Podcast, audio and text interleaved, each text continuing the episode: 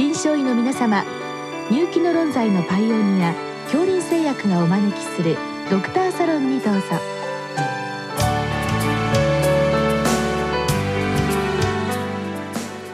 今日はお客様に東邦大学医療センター桜病院副院長辰野一郎さんもお招きしております。サロンドクターは防衛医科大学校教授池脇勝則さんです。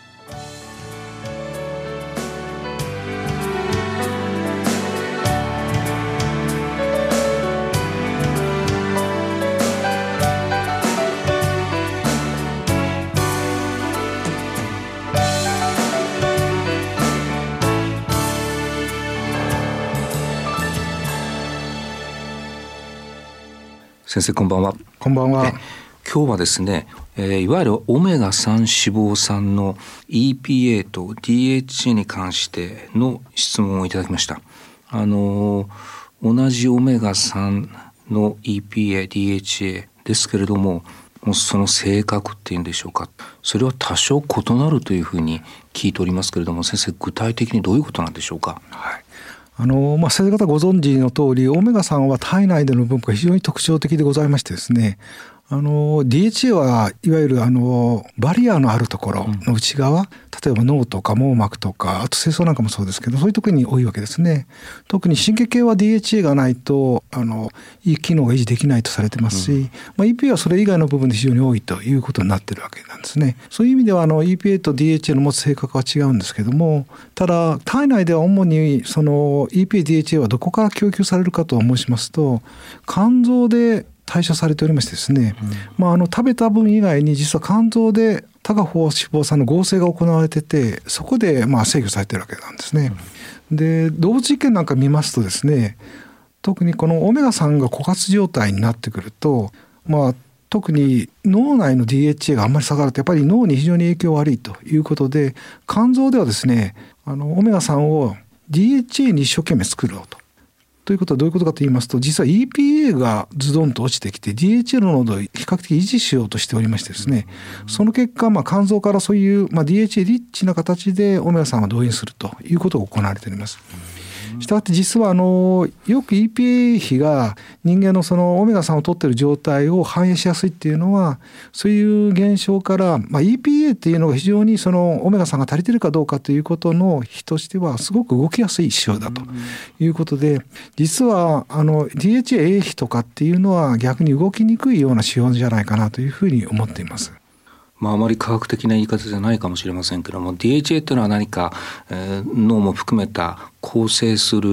脂肪酸なのに対して EPA はどちらかというとこういろんなところに動けるとそうですね。いうようなかもしれませんですね。で先生代謝上のことで確認なんですけれども EPA と DHA というのは代謝上はリンクしているんですか？はい。あの実は我々も人にこの EPA を投与したりとか逆にピュアな DHA 投与した時にどう体の中の合成の脂肪酸変わるかというような実験をしてるんですけども実は EP を投与するとその後 DPA、DHA とやっぱり少しずつ増えてくるんですね。ただあの EP 投与しても実は DHA はあまり動きにくい。一方 DHA を投与するとですねあの DHA のコンテントは臓器で非常に増えるんですけどもそして降りてきて DPA、EPA も増えちゃうんですね。ですからそういう意味であの DHA だけ EPA だけ投与するって非常に難しくて体の中では両者がリンクしながら動いてるっていうのは実態だと思います。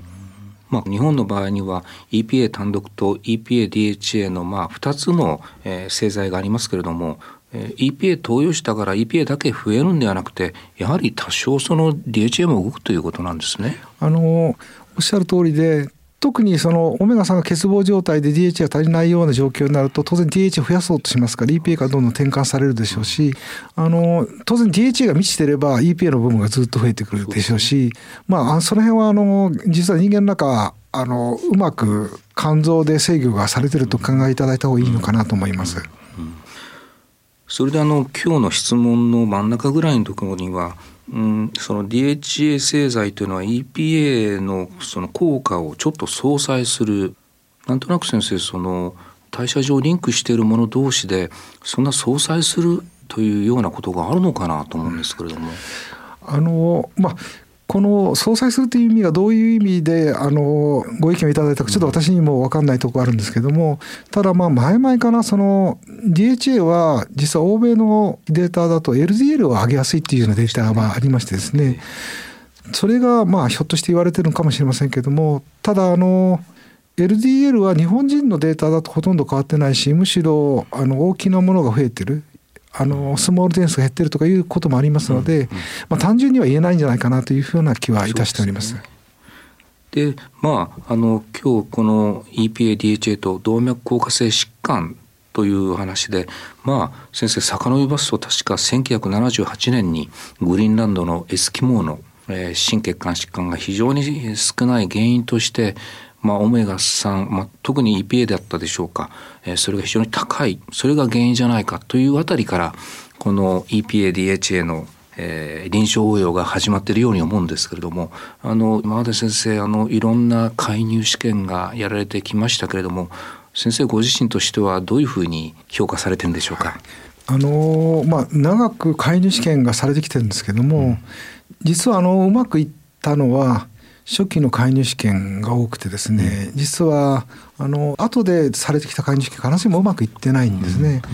まあ、それで実はガイドライン上もあのオメガ3のサプリメンテーションっていうのは実は湿気管予防とかそういうあの湿気管の治療とかっていうのにはリコメンデーションになってないんですね。うん、それは大きな原因は大規模介入試験が必ずしもうまくいってない。うまくいってるのはあの当然ジェリスは素晴らしい試験であれは見事に抑制したんですけどもあのロトリがついても初期の試験では抑制をしてるんですがそれ以降のですね大規模介入試験ほとんどはその EPDHA 剤ロトリガを使った試験なんですけどもそれは残念ながらうまくいかないのでそれであの介入試験がうまくいってないということになってるんですが、まあ、最近あのご存知の通りに一昨年あのレデュースイットそうですね。あの高純度これは EPA 製剤なんですけどもそれを大量に使うことによって湿気管予防をきれいに証明しておりましてですね今再び非常に注目を集めてるんじゃないかというふうに思います。初期以降のあまりあの芳しくない介入試験これやっぱり量が足りないっていうのも一つの原因だったんでしょうか、うん、あの実はこれ昔からあのよく言われてたことなんですけど、まあ、オメガ3製剤がどうやって効くのかということなんですけども実はあの1グラム前後ぐらいまでは実はあの不整脈が非常に抑制しやすくてただ中性脂肪を下げるとかっていう効果になると実は立ち上がりが非常に遅くてですね、うん、やっぱり2グラムとか3グラムある程度高い濃度を使わないと中性脂肪落ちてこないんですね。うん、で今分かっていることはやっぱりどっちかというとこういうオメガ3が効きやすい集団っていうのはいわゆるメタボリックのような中性脂肪高い集団ですから、そういう集団を狙ってしかも少ない量じゃ足りなくてやはり高容量を使うっていうことが最近のこの新しい知見につながってるんじゃないかなというふうに思います。確かに今先生がおっしゃった2018年のリリュースイットは非常にあのいい結果だったんですけれども、まあ、何がその心血管予防に働いたのか中性脂肪の低下も確か 20%30%、ね、ただまあ炎症のマーカー CRP がちょっと減ってるとはいえそういったバイオマーカーの改善だけではあの予防効果を説明できないんじゃないかというような議論があったように思うんですけども先生はどうお考えでしょうか、まあ、あの先生おっしゃる通りであの試験のすごかったことは、まあ、中性脂肪が高い集団を狙ってしかもハイリスクをしたと。うん、でただ大量の4グラムを使った上でまあ、先生おっしゃった中性脂肪正常化してないわけですよね。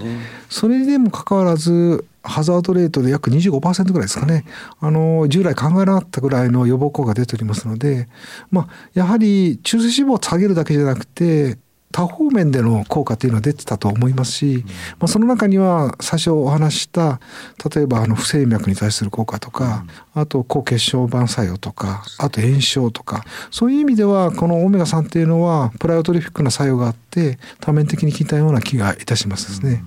あのジェリスに戻りますと、まあ、日本の素晴らしい介入試験で一次予防と二次予防があって特に二次予防の方で、まあ、EPA が効果があったということで何て言うんでしょうよりハイリスクの方で EPA がこう何かうまく作用するような何かがあるように思うんですけれどもどうでしょう、うん、いやおっしゃる通りだと思います。まあ、特にジェリスはあの欧米の試験ってロトリが1グラムしか使ってないことが多かったわけですけどもジリスはあの時からも1.8グラムだったですからやっぱり量が多かったことがあの試験の成功の鍵になってると思いますし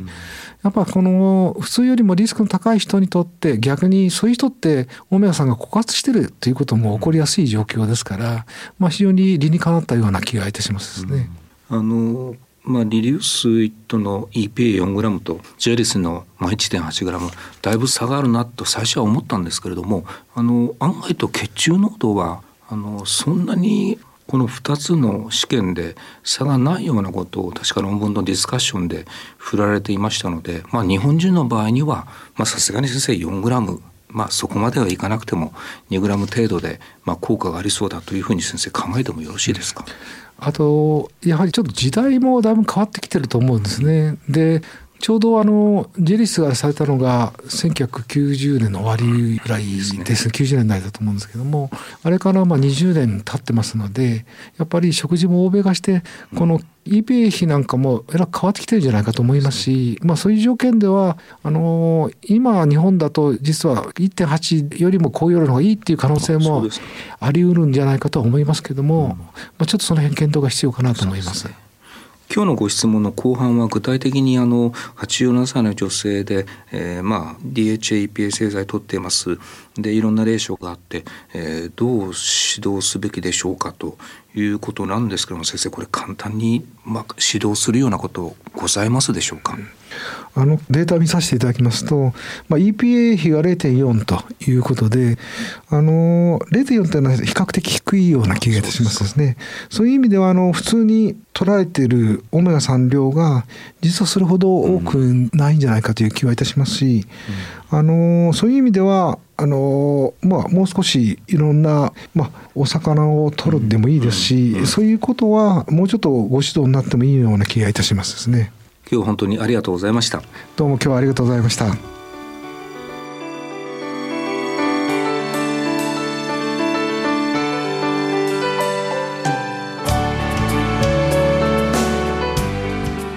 今日のお客様は